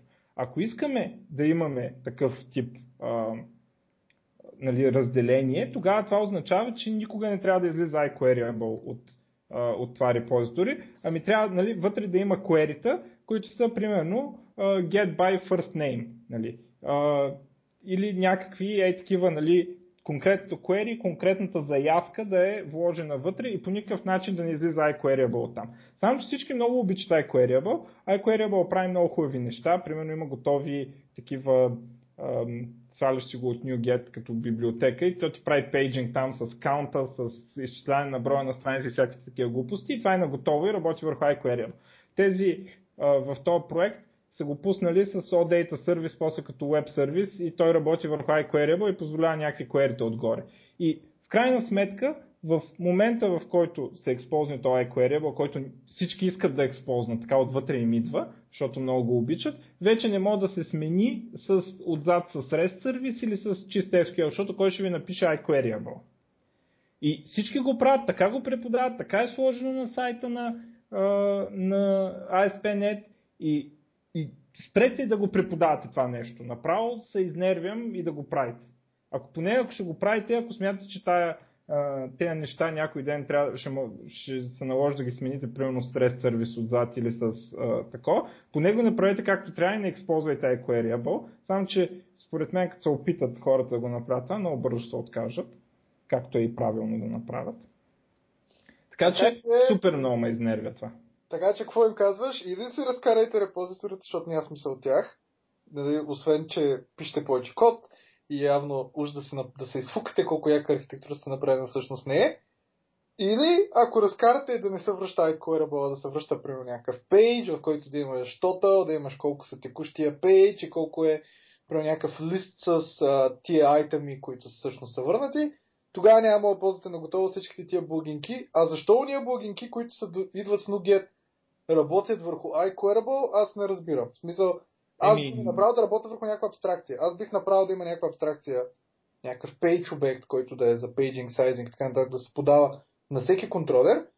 И всъщност тези неща да работят с този page обект автоматично да правят пейджинга и то пейдж обект автоматично се подава към всяка заявка. Е, защото, да, ами, защото бъде- проблема реално е в заявката. Ти не, те другите неща не ти трябва толкова. То ти, ти искаш нещо, което да ти... Сега, те не, че заявката е някаква велика сложност, нали, там има skip take, нали, там Да, едно умножение и така нататък, но а, в смисъл хората искат и тази функционалност на готово и ти няма как да им я предложиш с генериране на заявка към базата, освен ако я сложиш върху iQueryable или нали, в Java предполагам JPA е еквивалента. Нали. Значи JPA не ти слага автоматично никакъв пейджинг и така нататък. Не, но върху, върху какво ще сложиш автоматично? Ами, значи аз първо аз ползвам а, Spring Data. Spring Data ти позволява да си, всъщност да си направиш репозитори патърн върху JPA, като удобното на Ама Spring ето Data... върху JPA. Така, обаче, сега удобно, удобното в, в, в цялото нещо е, че то Spring Data всъщност ти не пишеш класове, ти пишеш само интерфейс, празен, и примерно един от яките фичери, примерно ти дава да си напишеш примерно find by first name, метод. В момента, който си напишеш метод find by first name, без никакви заявки, никакви прости, Spring автоматично ще, ще изгенерира заявката where, еди какво си, first name, equals Върху JPA. Да, върху JPA. Ама Сега. ако вече не е отдолу JPA, какво правим? Spring поддържат JPA, поддържат там а, NoSQL, прямо MongoDB и още няколко други неща. Тоест Spring, тая, това репозитори, които ти си написал като интерфейс, те ти креейтват runtime, така да се каже, repository implementation и то runtime repository implementation е различен. И той вече си знае нали, дали да го креейтне на JPQL, дали да го креейтне на някакъв друг а, с друго API, с зависимост това към какъв ти е, към какъв ти е ама да, това, което обаче те са направили, което всъщност, според мен, трябва да се направи винаги, е хубаво да се направи. Първо, тяхните репозиторите винаги връщат някакъв.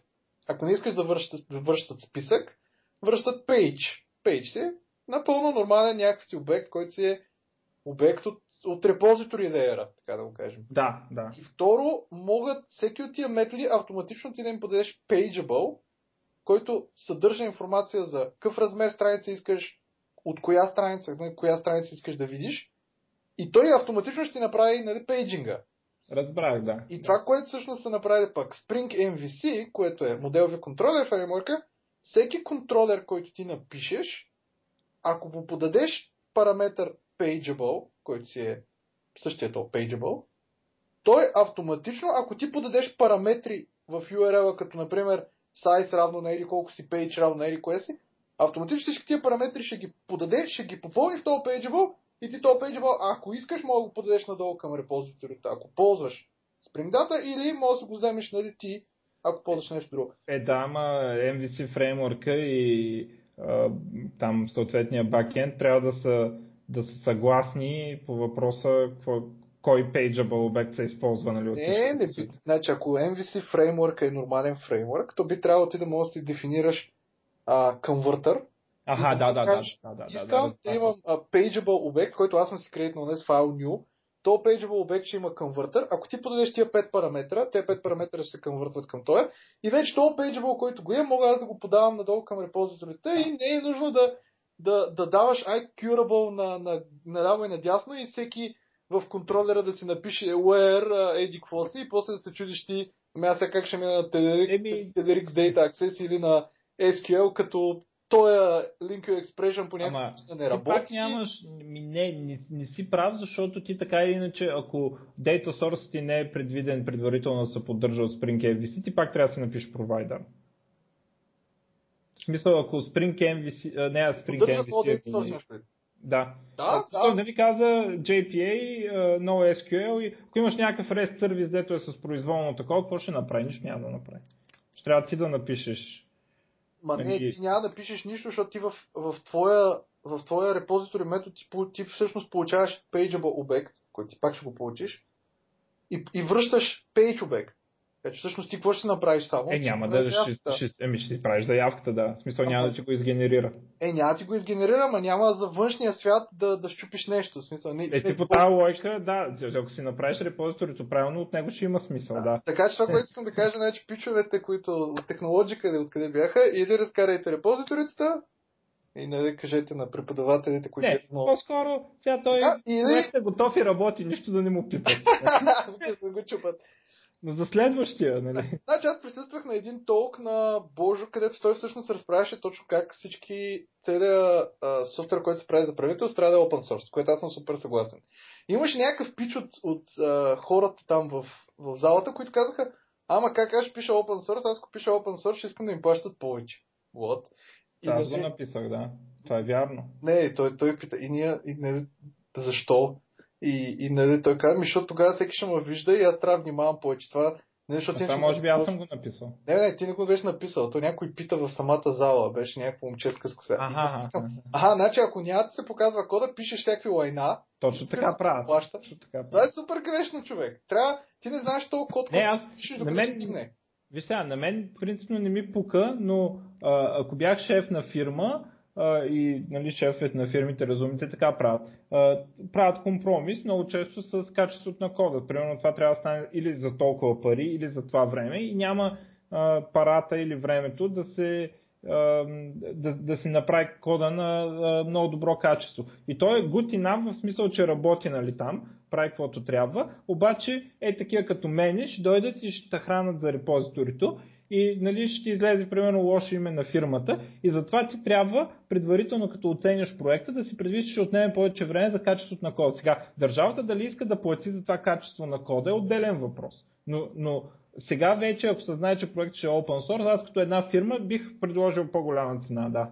Ама то държавата, не, не, та държавата има проект, още дето ти кандидатстваш, предлагаш за какви пари ще го направиш, те избират да, Именно, сега ще пред... логичното, което трябва да се случи е всички да предложат малко по-високи цени, за да могат да си включат а, това по-високо ниво на кода. Абе, според мен пък първо трябва задължително да пишеш код такъв, че когато изтече, ти няма да те е срам от това, че си го написал. В смисъл, ти всеки пише код не, виж сега, мен въобще, на, на, програмистите никога не мога ги обвиниш, така да обвиниш вратаря, че са му вкарали гол от дуспа, нали. В смисъл, няма, няма такъв, такъв случай на света, нали, някой да обвини програмист, защото е написал грозен код, освен е, директния му шеф. Защото винаги е виновен, е, виновна компанията, защото програмистът идва и казва ми толкова време имаше, трябваше да го нафърляме, тук една нож го писах и това е. Нали. И а, не е въпрос толкова в програмиста. Въпросът е аз като, като фирма, аз код ли пиша или пари правя. Дето, айде да не казвам кой го е казал това, но това е такова. Ние не, не отиваме да го вземем този проект, за да пишем код, ние го отиваме да го вземем, за да правим пари като фирма. И, т.е. аз нали, правя така, че да го взема и да имам максимална печалба. Дали ще пиша хубав код или няма да пиша хубав код, мен това изобщо не ме интересува, интересува ме как ще имам повече печалба. При равни други условия, ако не се вижда кода, може да си позволим да е Uh... Ма какво ще че ако не се вижда? Ти не, това, че не се вижда днес, не означава, че няма се вижда утре. Ти пак трябва да пишеш с идея, че този код, вероятно утре няма да, се, да е само ти то, който го е виждал. Утре ще го видят твои ми, колеги. Не, аз мога съм я продал тази фирма, мога съм се пенсионирал, изобщо не ме интересува. Взел съм парите, забрал съм за този проект. Е, може, е, ама може и да не си. Съвсем друго е, съвсем друго е такова. Аз ако съм шеф на фирма, ще правя повече. Не знам какво правят другите шефове на фирми, но ще, ще оценя проекта, като ще оценя тази риск за репутацията на фирмата ми и ще знам, че трябва да вложа повече в качеството на код. Държавата да си мисли дали а, иска да плати за това качество на кода и абсолютно същия проект, нали, като други характеристики. Е, не знам, може би аз не съм писал толкова много неща, които, така да се каже, не им се вижда кода, не им се гледа кода. Е. Ще аз обикновено винаги, като съм писал код, знам, че аз може би ще напусна след 6 месеца, как се случва често. Айде да не викам тук свидетелите да се поставят, да ти чели кода. Айде. Не, не, съответно някой друг ще види нали, кода и мисля това е. Примерно, аз, аз знам, че кода, който съм написал преди 3 години е много по-зле от кода, който пише сега, обаче кода, който съм написал преди 3 години е бил по-добър от кода, който съм написал преди 6 години. Нали? На, има, примерно има един проект, първия проект, който някога писах, беше програма за рисуване. Тя още има, между другото, на, нараво надясно по интернет available. Ще си бях качил open source.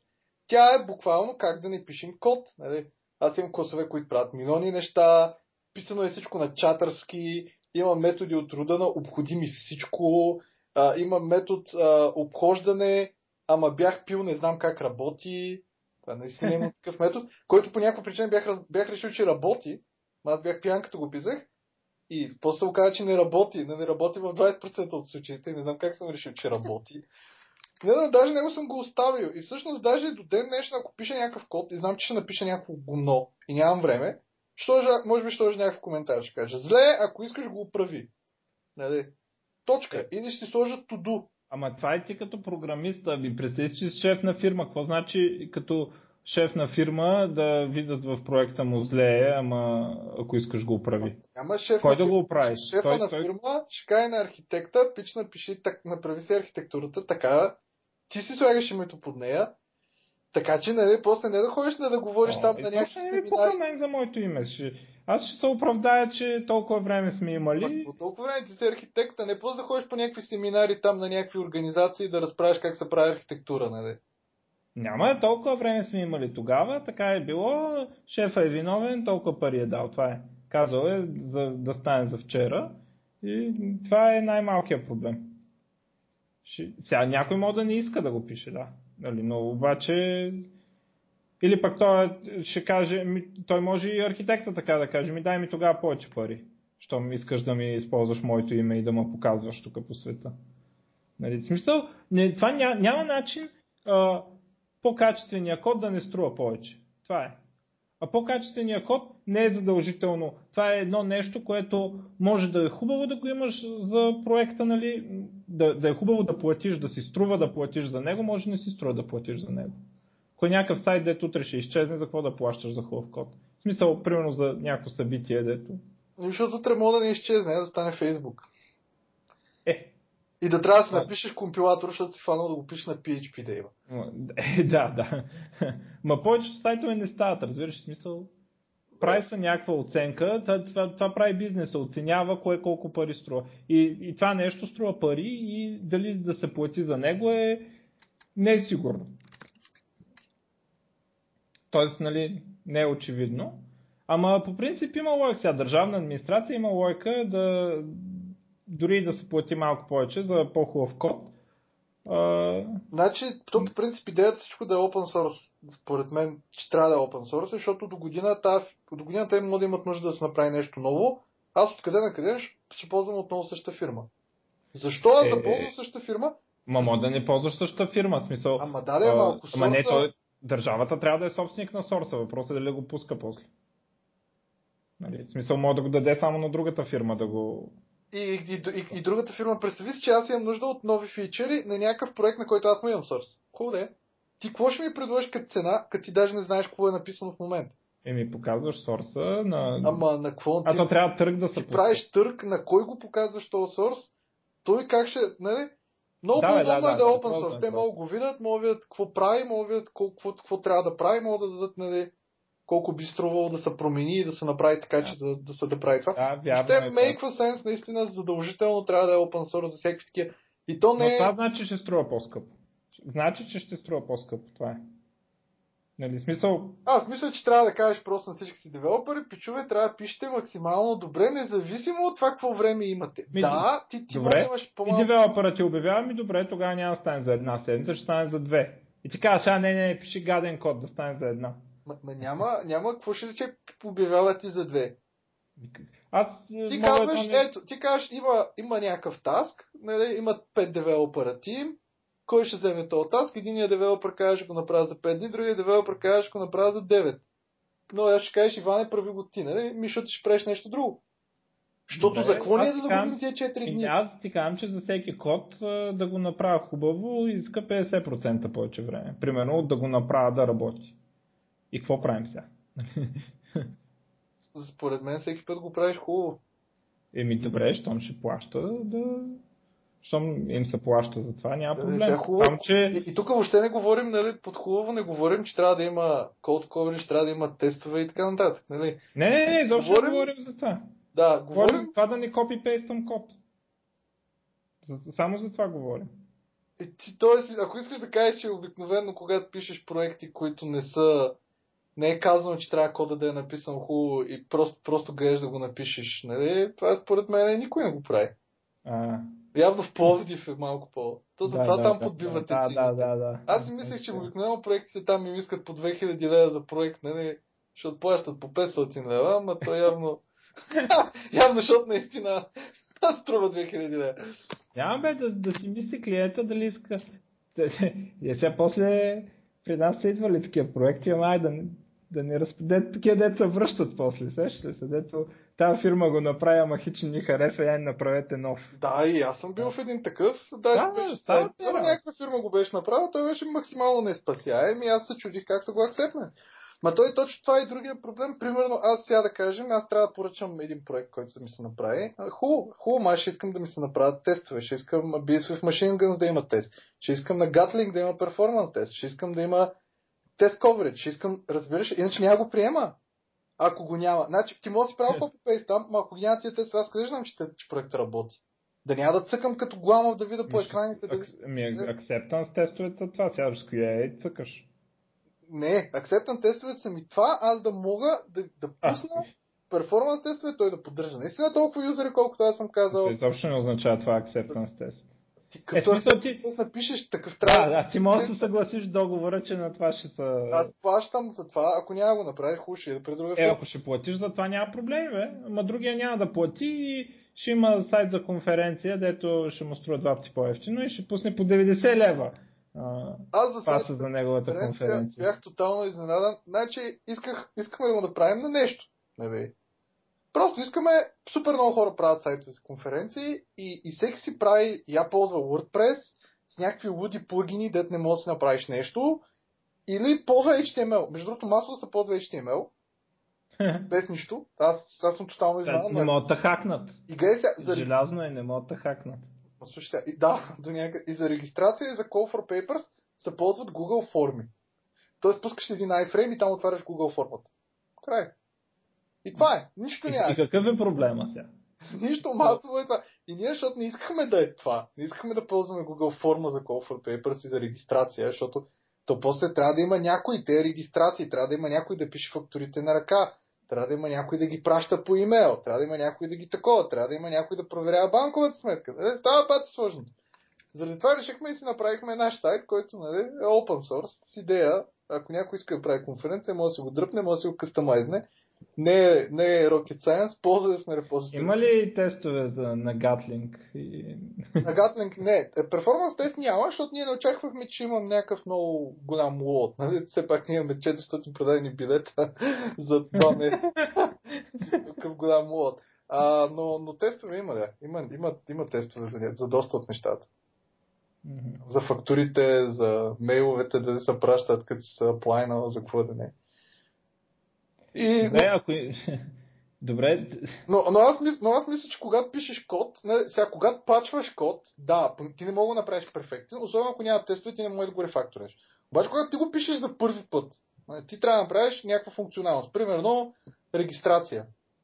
Ти няма смисъл. Регистрация правиш, бе? Няма сайт регистрация, трябва да направиш регистрация. Няма смисъл ти да я направиш с гъза си, след като я правиш from scratch. Нали? Откъде ще я копираш? Няма да я копираш от Google. Никой няма, няма да ти даде готова регистрация, която да иска еди какво си. С твоите технологии, които искаш да ползваш. Ти пак трябва да я напишеш. Така че ти ще я напишеш по възможно най-добрия начин, който знаеш. И сега, ако ти Еми правиш... не, не е такова. В смисъл, зависи, мога да напиша с по-гаден начин, ако това е по-бързо. Да, да, ма...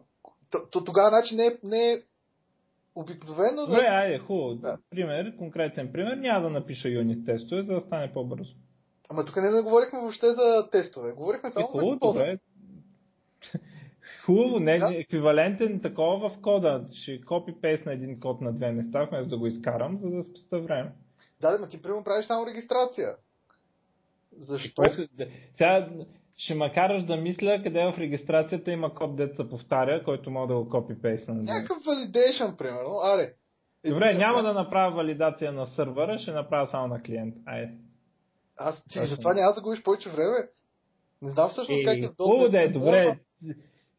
Примерно, да, да кажем, че съм бил или че съм използвал нещо, което някаква технология, която го няма автоматично да генерира клиентска валидация.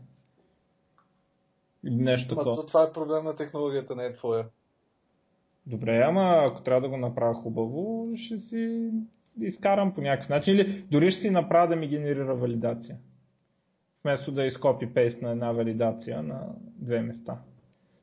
Въпреки, че пак лош пример, защото така и така трябва да се копи нали, едното е JavaScript, другото друго. Добре, де, добре, хубаво.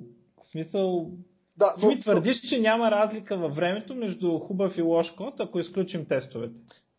Така ли ми ако ти го пишеш, според мене не би написал лош код, освен ако не искаш да направиш напук на някой. И, и аз включително. А, Тоест аз, аз ще го напиша винаги по най-добрия начин, който знам за момента, на база на архитектурата, която архитекта е креатнал. Ако архитекта е казал, ще ползваме репозиторите, хубаво ще направи репозитори, защото той го е казал. Това е, е негово решение. Нали, няма да го заобикува това репозитори. Нали? А, но, но няма да го напиша, нали, няма да... Примерно, къде ще слагам нов ред иначе, ще си слагам нов ред и сега. Няма да махна всички нови редове и всичко да е без нов ред, защото просто да изглежда по-грозно. Да, да, е, е да. И, и, да, и да, примерно, аз когато ще рефакторна и ще екстрактна нещо в метод, пак ще го екстрактна в метод, защото отнема 10 секунди, нали? Няма да го копи-пейст на два пъти.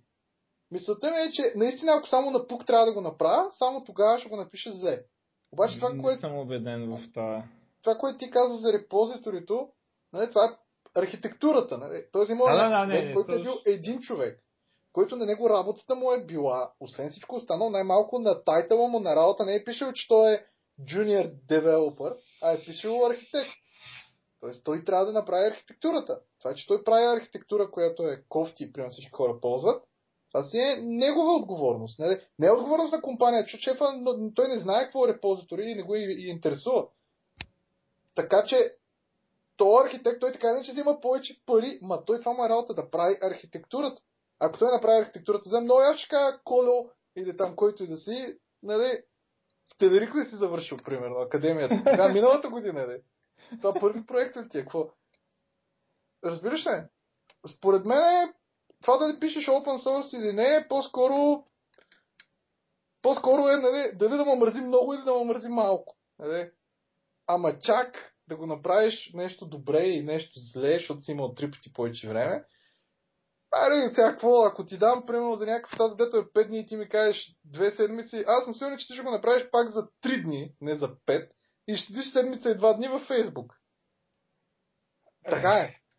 Така значи, е. Не, аз не съм съгласен, че е едно и също да се направи по-качествен и по-некачествен код като време.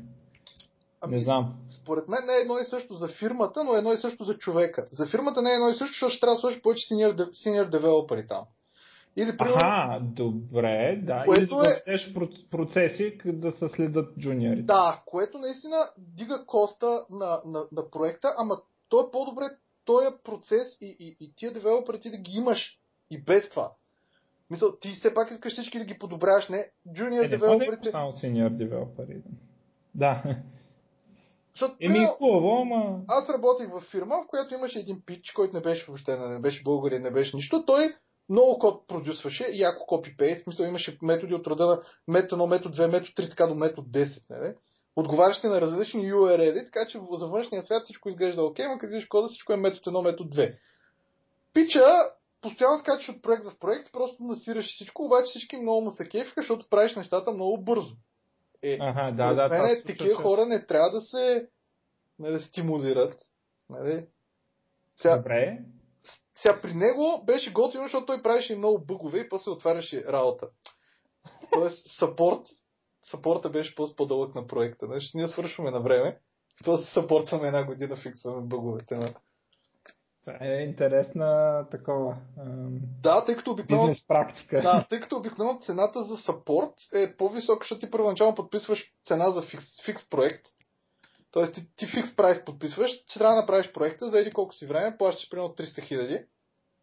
Ти гледаш да не мърдаш между тези 300 хиляди, обаче ти до някъде нарочно, не нарочно, но до някъде е добре да имаш някакви бъгове след това. Ти си го направил. Какво да направим, че имаш бъгове? Не, В смисъл, да не съм ги акцептнал аз. А, а този конкретен човек може да мине съвсем спокойно детектор на лъжата, че не ги е направил нарочно. Естествено, че не ги е направил нарочно.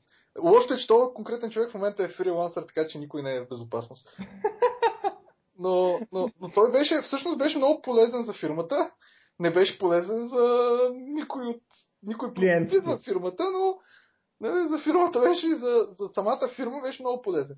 Но да, ако пишеш open source проект, ти трябва да имаш а, хората, които да го напишат, трябва да имаш инфраструктура, трябва да имаш отговорности, трябва да имаш, ако ще там, continuous uh, deployment, ако ще правиш всяка седмица и така нататък.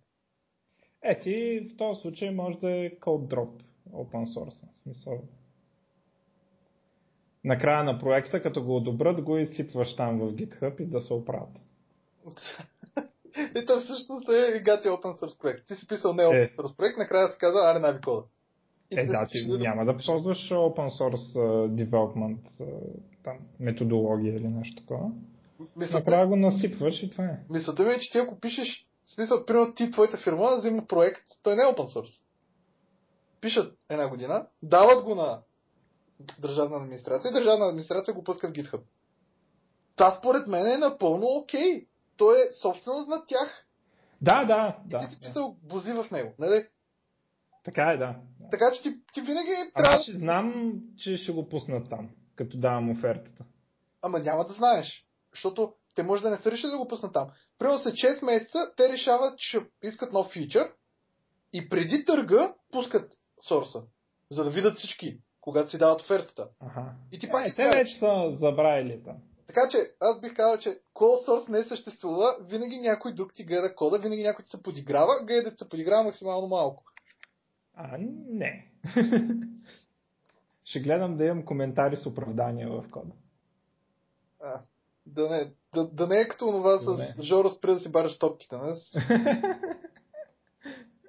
да. Не знаеш за коя фирма става въпрос? Ако не знам, не казвай. Няма да казвам, добре. добре. Ами това е, да. Малко да поприключваме, е. че стана такова. Окей. Okay. само да кажа, а, за бъдещето на Nerds ще има Nerds но не знам лятото какво ще стане.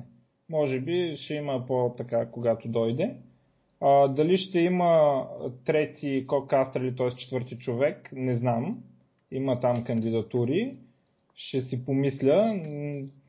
Ако става добре стрима, ще е по-добре стрима. Ако не такова. Но ако някой смята, че ще пасне, може да ми праща още кандидатури. Uh, за да видим дали да, да правим с 4 човека или с uh, трима, както сме сега, нали, аз, Найден и Алекс.